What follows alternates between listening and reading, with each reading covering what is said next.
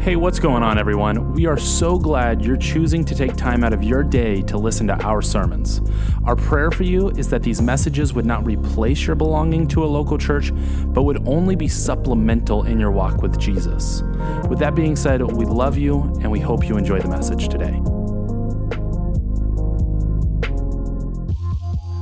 Well, good morning, South Valley. How you guys doing today?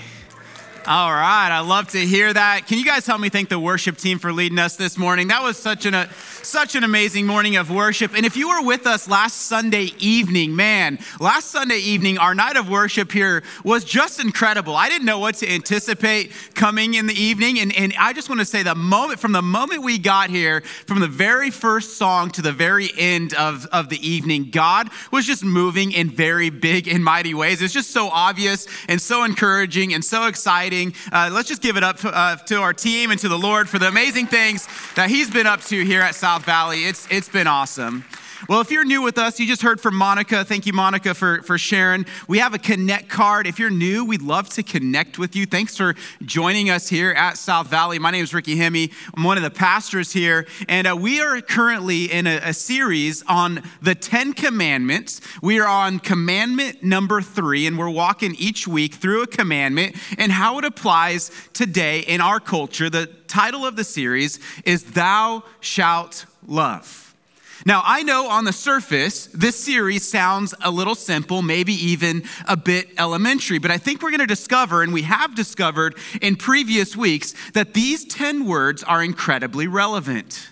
At one time, these verses were a foundational part of our society. They were a part of just basic uh, American morality. They were possibly the most well known verses in all of Scripture. They even hung on school walls. Can you imagine that? That's kind of crazy to think about. At one time, these words were even on school walls. But now, today, I think you'd be hard pressed to find somebody who can actually recite all 10 commandments.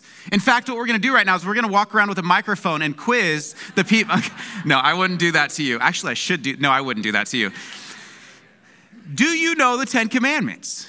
If I asked you right now, what are the Ten Commandments, could you recite them? At one point, everybody knew the Ten Commandments. Today, not many people know them or how they apply to our lives or what they even mean.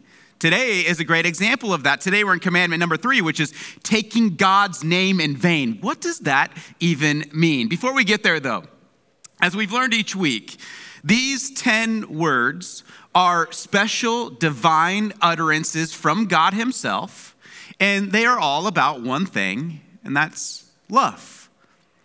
The Ten Commandments can be broken down into two, into two sections. The first four are about our relationship with God, our love towards God.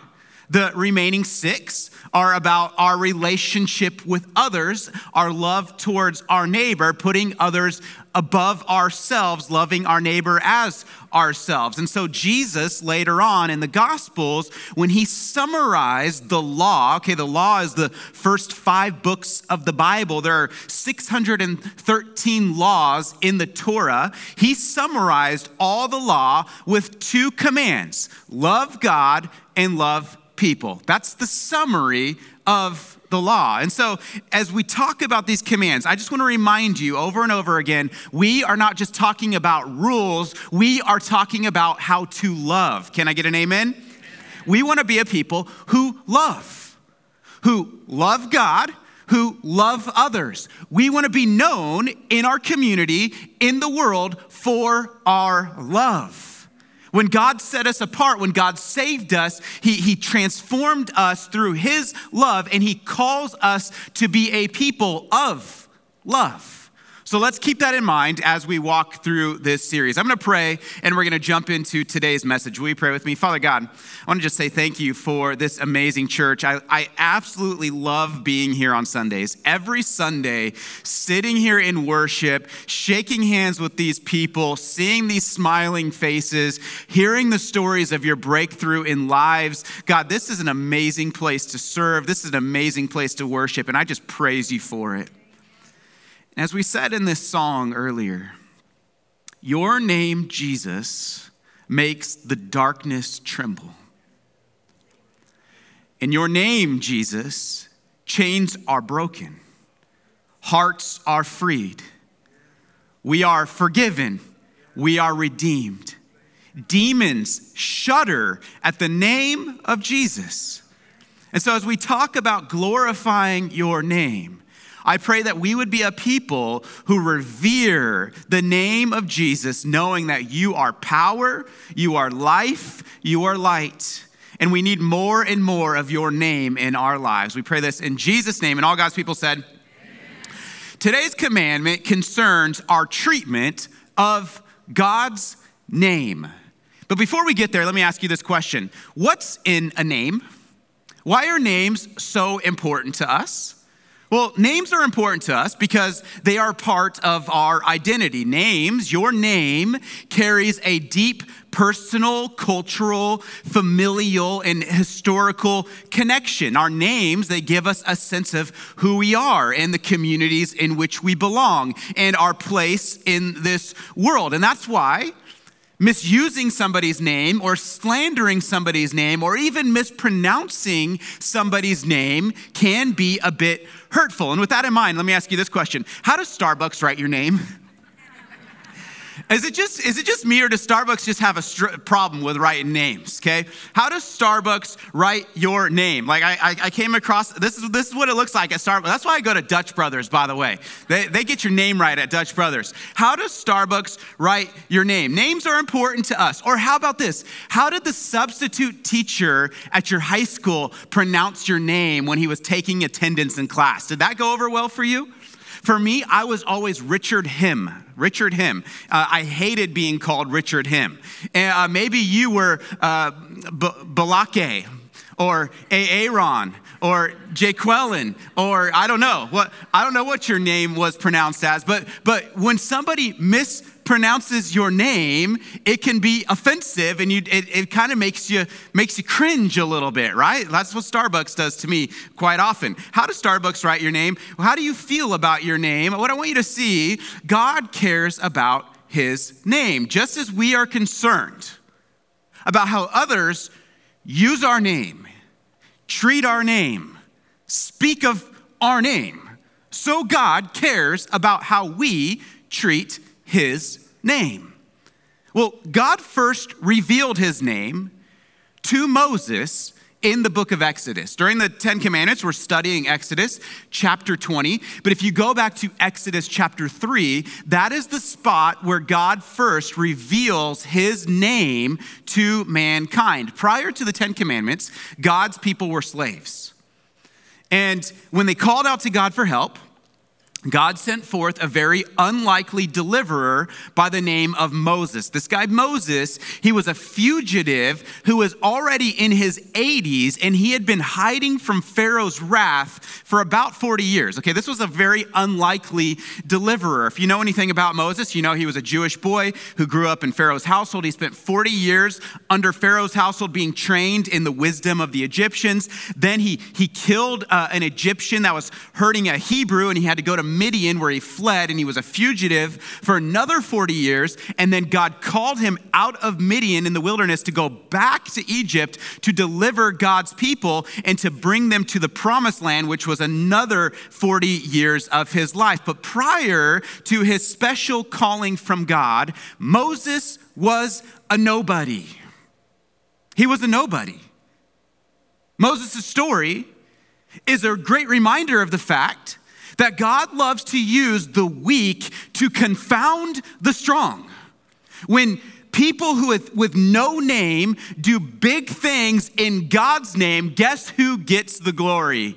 God gets the glory. God delights in using the humble. God delights in using the overlooked. God delights in using people with no name to do big things in His name. God has a history of taking the weak, of taking the struggling, of taking the overlooked, and doing mighty things through them to His glory. And that should be an encouragement to us because God wants to use us to do big things in His name. Can I get an amen? We are marked by the name of God. He delights in using the humble. In this case, he used a humble shepherd to overthrow a powerful Pharaoh. Well, Moses' calling, it began at a burning bush. He was in the wilderness with his sheep. He was doing his thing when he saw a bush ablaze in the distance, but the bush was not burning. And so he approached the bush, and, and the Lord called out to Moses from the bush. And he said to him, This is paraphrasing Moses, I have a very special job for you. I want you to go to the most powerful man in the world, Pharaoh of the Egyptians a man that everybody just reveres as a god. He has the greatest economy, he has the most wealth, he has the most power. It's one of the greatest civilizations in the history of mankind. And you are just, you know, a humble little, you know, shepherd in the wilderness. But guess what? I'm going to send you to this man, and I want you to tell him that I demand that he lets millions of slaves go so that they would go out and worship me. Well, upon receiving this call, Moses asked a great question. He says, If I come to the people of Israel and I say to them, The God of your fathers has sent me to you, and they ask me, What is his name? What am I going to say to them? Who am I going to say sent me to do this crazy thing of setting millions of slaves free? Who am I going to say sent me? What, who, what is the name of the person sending me? Do I go to the people? Do I go to Pharaoh and just say, hey, the bush sent me to you? Uh, and he, he, you know, the bush is really fired up right now. And he really wants the people to be set free. I, don't feel like Pharaoh's going to understand that. I don't feel like people are going to get that. I don't feel like the Israelites are going to respect that. Under whose power and by whose authority am I going to do these great deeds? And here is where God revealed his name. He says this God said to Moses, I am who I am. That means he's eternal, he's self sufficient, he's self sustaining. Everything depends on Him. There is no beginning with God, there is no end with God. He is uncreated. He says, I am who I am. This is where we get the word Yahweh, God's proper name. And he said, Say this to the people of Israel I am Yahweh, has sent me to you. God, is, God also said to Moses, Say this to the people of Israel the Lord, Yahweh, the God of your fathers, the God of Abraham, the God of Isaac, and the God of Jacob has sent me to you. This is my name forever and thus I am to be remembered throughout all generations. God, in this passage, revealed his name. Tell them Yahweh has sent you. Well, months later, Yahweh did what Yahweh said he would do. He freed his people, millions of them from slavery through signs and wonders and plagues and the parting of the Red Sea. And he led them to a mountain called Sinai, where he gave them the Ten Commandments. And one of the Ten Commandments, number three of the Ten Commandments, was to take God's name seriously. This is what it says You shall not take the name of the Lord your God in vain. My name, Yahweh, my name, do not take it in vain. For the Lord will not hold him guiltless who takes his name in vain. God put one of the Ten Commandments concerned his name. And what this means for us today is very simple, very easy application. God takes his name seriously, and so should we. That's the application. God takes his name seriously, and so should we. It's, a, it's clear from a study of the Old Testament that the use of God's name played an important role in Israel's faith. Okay, God's people were instructed to call on the name of God, to bless the name of God, to praise the name of God, to trust the name of God, to find refuge in the name of God, even to prophesy in the name of God. Yet on the other hand, the misuse of his name was also a very serious offense. It was forbidden to profane the name of God, to blaspheme the name of God, to curse his name, to defile his name, abuse his name, or swear falsely upon his name. And this command, it was taken so seriously that Jews didn't even use the name of God. They would simply call him the name, or they would call him the Lord, which is Adonai in Hebrew. They would say Adonai. If you've ever been to a synagogue and they read a passage that says Yahweh in the Old Testament, they say Adonai because they are concerned about the name of God. Now, although this commandment doesn't prohibit us using God's name, I do want to share with you, warn you of three common ways we abuse his name today. The first is this beware of perjury. I know that the word perjury is a strong word. Perjury is the cr- crime of lying under oath. But I chose this word because it's much heavier than simply making a false promise. You see, we, we risk perjury when we use God's name to persuade others that we are dependable. The, the common way that we do this is by saying, I swear to God that dot, dot, dot, dot, dot. Now, I want you to know today, it's okay, it's not wrong to swear to God. It's not wrong to make an oath in God's name. But what I want you to know is that if you are going to swear upon the greatest name, the name above all names, if you are going to promise, if you are going to oath, if you are going to vow upon his name, you better be ready to follow through with your promise. That's why Jesus says this. He says, Again, you've heard that it was said to those of old, You shall not swear falsely, but shall perform to the Lord what you have sworn. If you say it, you better mean it. See, in his day, people were swearing in God's name in order to persuade others, manipulate others, convince others of their lies. And sometimes people do that today. They're lying, and so they swear upon something greater than themselves to convince others that they're telling the truth. And you know what God says? I will not hold those guiltless who treat my name in vain. He's jealous for his name. So Jesus warns I say to you, don't take an oath at all. If, you're not, if you can't follow through with your word, don't make a promise at all either by heaven, for it's the throne of God, or by the earth, for it's his footstool, or by Jerusalem, for it's the city of the great king. And don't take an oath by your head. Okay, they stopped swearing on God and they started swearing on everything that God was around. Like we swear on God's throne, we swear on the heavens, we swear on, on the earth. And, and, and they, would, they would make these promises instead of using Yahweh, they would swear on things surrounding Yahweh. And, and, and Jesus is saying, hey, don't take an oath by your head. You can't even make your hair white or black, right? When, uh, some of us have been trying to do that. Uh, you, can't, you can't even do that. What you say be, let what you say be simply yes or no.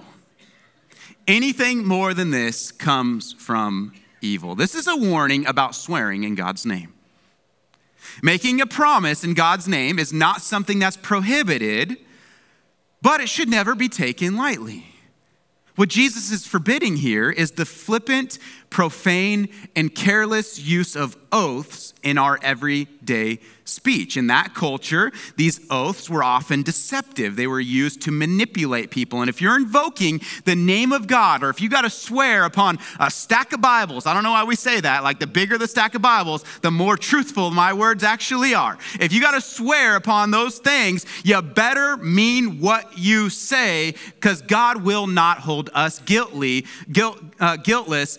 Beware of perjury. And so the big idea I want you to know today is this your word should mean something. Can I get an amen? amen? Your word should mean something, especially if you're a Christian. Especially if you carry the name of Jesus.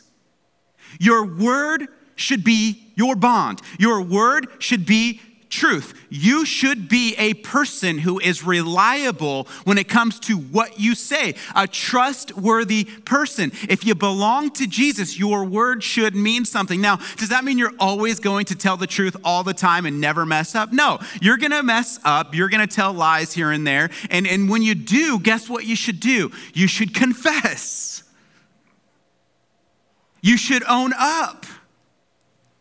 And Here's the amazing thing there's amazing grace for liars. There's amazing grace for liars. But if we continue to make a habit of lying and to deny our lying and to manipulate others through our lying, then we are taking advantage of God's grace and we don't get the point. There are people who have habitual problems with lying. You know some of those people. You've seen their Facebook profile and you're like, that is not, nothing on this profile is true. Like I, I've been, I've known you my whole life. None of that's true. You don't look like that. That's like 27 filters on your face right there. I, okay, we are a culture who lies. We, we lie all the time. We, we, we tell lots of lies. We need to be known as a people who tell the truth even when the truth is hard, even when the truth might get you, might, you know, people might push back against you or get mad at you, or even when you mess up. Don't you hate when your kids lie to you? Tell the truth. Yeah, you guys are laughing like, man, yeah, it happens too much. Like, eh, they don't like straight out lie, right? They like kind of like couch it in something that kind of sounds like a half truth. Um, you know where they get it from? Us. Does your word mean something? James says, let your yes be yes and your no be no, so that you may not fall under, the under condemnation. Does your word mean something? Beware of false promises na- made in the name of God. Number two, beware of irreverent God talk. This is one that I've kind of been processing this week. Just irreverent God talk. So, so let's talk a lot about Jesus. Let's talk a lot about God. Let's make sure that we, we you know, we want to proclaim him. I'm, t- I'm not telling you to avoid his name. I'm not telling you to do that, but, but beware how you treat his name and how you use his name. Don't just sprinkle God talk on things when you don't mean it. And try not to be irreverent when you reference him, because we're talking about a name that has power to expel darkness. We're talking about a name that has power to set people free. To, Chris was just talking a little bit ago about uh, dead things come to life at the name of Jesus. That's that is the power we talk about. So so be careful not to be irreverent and to just sprinkle God talk uh, on things and not actually mean what you are saying. Beware of irreverent God talk. When Jesus taught his disciples to pray he gave them the following instructions. He said, Our Father in heaven, hallowed be your what? Your name. Hallowed is the Greek word hagiazo, and it means to, to honor as holy. Jesus' concern was that God's name would be set apart as holy and treated with the highest honor. Hallowed be your name is it's a plea, a passionate plea for the glory of God and the exaltation of his name in all things. God, glorify your name in my life. Glorify your name in my children and in my choices and in the way I conduct myself at work and the way I love my spouse and the way that I give and the way that I serve in the way that I speak, in the way that I think. Glorify your name in my church. Glorify your name in my community. Glorify your name in my life in everything I say and do. This is uh, this petition reflects a deep longing to see God's name honored in everything. Hallowed be your name. And so here's a question for you. When people interact with you, do they leave knowing that God's name is your greatest concern? Do they sense your respect, your reverence, your love for the Lord? Do they know that Jesus is your king, that Jesus is your number one, that you believe that he is actually capable of doing everything he says he is capable of doing? Do they sense your reverence, or do you speak of God irreverently or, or maybe flippantly? We need to remember that his name is the most powerful name on earth. Proverbs 18:20 says the name of the Lord is a strong tower. The righteous man runs into it and finds safety. Psalm 145 says, I'll extol you, my God and my King. I will bless your name forever and every, every day. I will bless you and praise your name forever and ever. Great is the Lord and greatly to be praised, and his greatness is unsearchable. At his name, demons shudder. At his name, darkness flees. At his name, chains break and light and life burst forth. At the mighty name of Jesus Christ. So let's use his name well. Let's not just sprinkle God talk among godless things. Let's not use God talk to get our way or justify our actions. Let's not manipulate people through God talk. I see this on Instagram all the time. One way that I see this on Instagram is through this phrase, and I'm not saying that this is not allowed to be said, but you better be careful when you use it. Jesus told me, dot, dot, dot. God told me, dot, dot, dot. Did he? Make sure when you say that, that that's the truth. Because here's the thing people manipulate through this phrase. I've, I heard a story just this week of a guy propose to a girl and say, Hey, you need to marry me because God told me you need to marry me. That didn't work, okay? Don't pull, I'm just letting you, warning you guys, that doesn't work. That girl's like, uh, God told me something else, and see ya. There are times that people use that phrase. I'm not saying don't ever use it, but I'm just letting you know people manipulate through it. I see it on Instagram all the time where people who who who they'll come on Instagram and they'll they'll you know set themselves up as some kind of spiritual leader or some kind of spiritual authority on something. They'll say God told me this or God says this and and I hear I'm like, "Oh my gosh, everything that God told you is exactly contrary to what God told me in the Bible." And so if we're going to look at what God says, I don't want to hear it from you. I want to hear it from the scriptures themselves themselves. Make sure every time you hear God told me that you line it up with the scriptures and can confirm that it is, in fact, something that God can say. Because He's never going to tell you something that contradicts with His word. Can I get an amen? So keep this in mind when you hear Jesus told me, dot, dot, dot. Everything you hear about God needs to be measured about what He says about Himself. And finally, number three, beware of committing evil in God's name. I find this one to be interesting because, according to some interpreters, this is actually the primary application of commandment number three. I wasn't going to say this, but I, you know, in the history books, that there have been times in history, and I'm not talking about just Christians, I'm talking about religion in, in general, where religious parties have done atrocious things in the name of a God, right? I actually was just reading about this this week. This isn't in my notes, but I'll just say it anyways. Uh, I, uh, after 9 11, atheism skyrocketed because people saw what was happening with radical Islam and in the name of Allah killing thousands and thousands of people. And so people were saying, well, if that's what religion is, I want nothing to do with religion. And so atheism actually skyrocketed. I, Allah is obviously not Yahweh, okay? We, we worship Yahweh, the one true God.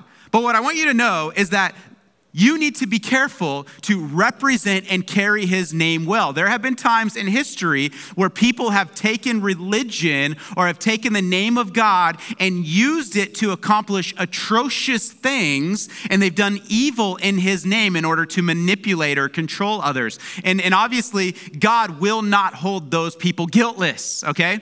God is jealous for his name. He wants purity when it comes to how people use his name. His command is, You shall not take the name of the Lord your God in vain. I, I was looking at this in Hebrew, and I realized in Hebrew, um, the word take is this, this word nasa. Nasa means to carry or to lift up or to raise. And the, the word uh, in vain uh, is this Hebrew word shav. And shav means uh, worthless or futile or inconsequential. And so uh, this verse could also be translated, You shall shall not carry the name of the Lord your God in a worthless manner. And so, what this means is, as Christians, we carry God's name everywhere we go. The way we live reflects His name, the way we love reflects His name. The way we serve, the way we give, the way we work, the way we do our lives and conduct ourselves re- reflects his name. Honoring Jesus' name is more than just avoiding foul language, it is a lifestyle. Think of it as, you know, with your own kids. Everywhere your kids go, they carry your name. When John is performing or competing at jujitsu, he carries my name.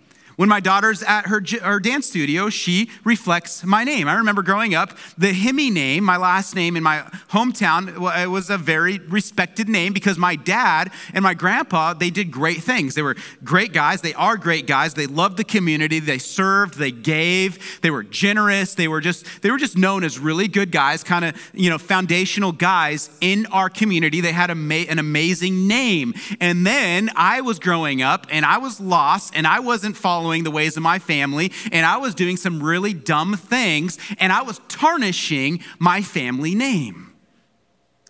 There was a time in my life where I realized, like, oh my goodness, my bad decisions and my stupid mistakes and my sins aren't just hurting me anymore. Now they are hurting everybody who carries my name. Similarly, you carry the name of Jesus. South Valley carries the name of Jesus. People learn about Jesus by how we carry his name in this place. People learn about Jesus by how we carry his name out in our community. And he is jealous for his name. Just as a reputation of a sports team depends on the behavior of its players, and the reputation of a company depends on its employees or executives, so the reputation of Jesus' church depends on the lives of his followers. We have the privilege and the honor and the joy and the high and holy calling of carrying with us everywhere we go the name of Jesus Christ, the name above all names names. Carry his name well. And when you see his name profaned, like some of those historical moments that I mentioned, there have been other times in history where Christians, in quotations, I don't think they were really Christians, but they profaned the name of Jesus. Be jealous for his name just as he is jealous for his name. That's why committing evil in God's name is possibly the greatest sin of all. Because it's God's character on the line, it's God's identity on the line. Have you guys ever wondered why Jesus was hard on the Pharisees? These are the religious leaders. These are the guys who knew the Bible better than anybody else. He was hard on the Pharisees, but he was gracious towards prostitutes and sinners. Did you ever wonder why Jesus made a whip? Okay, how mad do you need to be to make a whip before you use it? He made a whip, fashioned it together on his own, and went to the temple, the place where God's name was supposed to be worshiped and exalted. But he knew there were people at the temple who were doing things to abuse and control and, and uh, take advantage of others. And he saw what they were doing in the name of God. And so Jesus made a whip Okay, we're talking about nice Jesus, right? Like we don't talk about Jesus pulling out the whip Jesus. We don't talk about him very much. But he's in there. He made a whip, he flipped the tables, and he went to town in the temple. You know why he was so angry? He had a righteous anger because people were profaning his name. He will flip the tables of the money changers, but you know what else he'll do? He'll go and sit around a table with tax collectors and prostitutes and sinners and everybody else that looks, you know, that's looked down upon in culture, that's rejected in culture, that no one seems to love or care about or listen to or have a heart for. Jesus goes to those people and he's gentle and he calls them to follow the name of God, to follow after him. And then he comes hard after the religious people who profane and, and, and drag his name through the mud. I want to encourage you to be a people who are jealous for the name of Jesus, just as Jesus was jealous for his own name. Bring his name to the lost and hurting. And when you mess up and you misrepresent him, come before him and ask in his name for grace and forgiveness to live better, to live righteously, to reflect him more in your world. You are not going to perfectly live for his name every single day because you and I, we are humans. We just mess up. That's just part of what we do. But Jesus' name is so powerful that when we call on him, we have strength to grow and to mature and to become something that we would never be on our own because his name is power power, and his name is life. So, three ways to apply today's message. Number one, believe in his name. There is no other name under heaven by which man can be saved. No other name. There is one name for salvation. His name is Jesus Christ, and it is Jesus Christ alone. You want to know why his name is so powerful? Look at this. Look what, what, what Paul says about Jesus' name. Have this mind among yourselves, which is yours in Christ Jesus, who though he was in the form of God, he is eternal, he is the great I am. Okay, so if you go back to, to John chapter 8, uh, Jesus said, I am. He, he talked we, in that series we just did about the I ams. He's saying, you know, Yahweh from the, the eternal God, I am him. I am God. If have this mind among yourselves, who was he was in the form of God, he didn't count equality with God a thing to be grasped, but he emptied himself by taking on the form of a servant, being born and the likeness of men. That's like you and I. And being found in human form, he humbled himself by becoming obedient to the point of death, even death on a cross. Therefore, God, the Father, has highly exalted him, Jesus, and bestowed on him, Jesus, the name that is above every other name so that at the name of Jesus every knee should bow in every in heaven and on earth and under the earth and every tongue confess that Jesus Christ is Lord to the glory of God the Father. Jesus' name is the name above all names. You can believe in his name now you can bow your knee in respect, in worship, in adoration to his name now, or you could be forced to bow in respect and adoration to his name later. But either way, all of creation Every human being who has ever lived and will ever live will one day bow to the name of Jesus and declare his name as the name above all names. And Jesus today is inviting you, for the first time for some of you, to call out upon his name and to say, Yes, Jesus, I believe. I need more of you in my life. Come, I believe in your name. Number two, praise his name. What I love about South Valley is that you are a worshiping church. You are a praising church. You are a joyful church. You are a church who knows how to praise even when it's hard. You are a church who praised through a season of darkness. You guys know the, some of the story and history of our church of the past few years. And, and you know what's so cool? You guys continue to pray. You guys continue to praise. You guys continue to hope. You guys continue to believe. And look at where we are now. Look at who we're becoming now as God is moving and working in our midst. And it's because of the praise of of his people and the trust of his people. Praise his holy name. Don't stop doing it, even when it's hard. Praise his holy name. He's worthy. And there's, you're never more alive and never more at joy and at peace in your soul and in your life than when you praise his holy name. And finally, number three, live in obedience to his name. Jesus says, If you love me, going to keep my commandments. That's what we do when we carry his name out in the world. We, we obey him. We walk in trust and faith. We, we follow him even when it's hard. We, we trust him with the things that we struggle with. And, and we say, you know what? I know I have this sin problem or this lying problem or this, you know, swearing in God's name problem or whatever. And I'm going to leave these things behind. I'm going to leave these addictions behind. I'm going to leave these, these things that are destroying me, these areas of rebellion where I want, I'm doing things my own way. I'm gonna stop.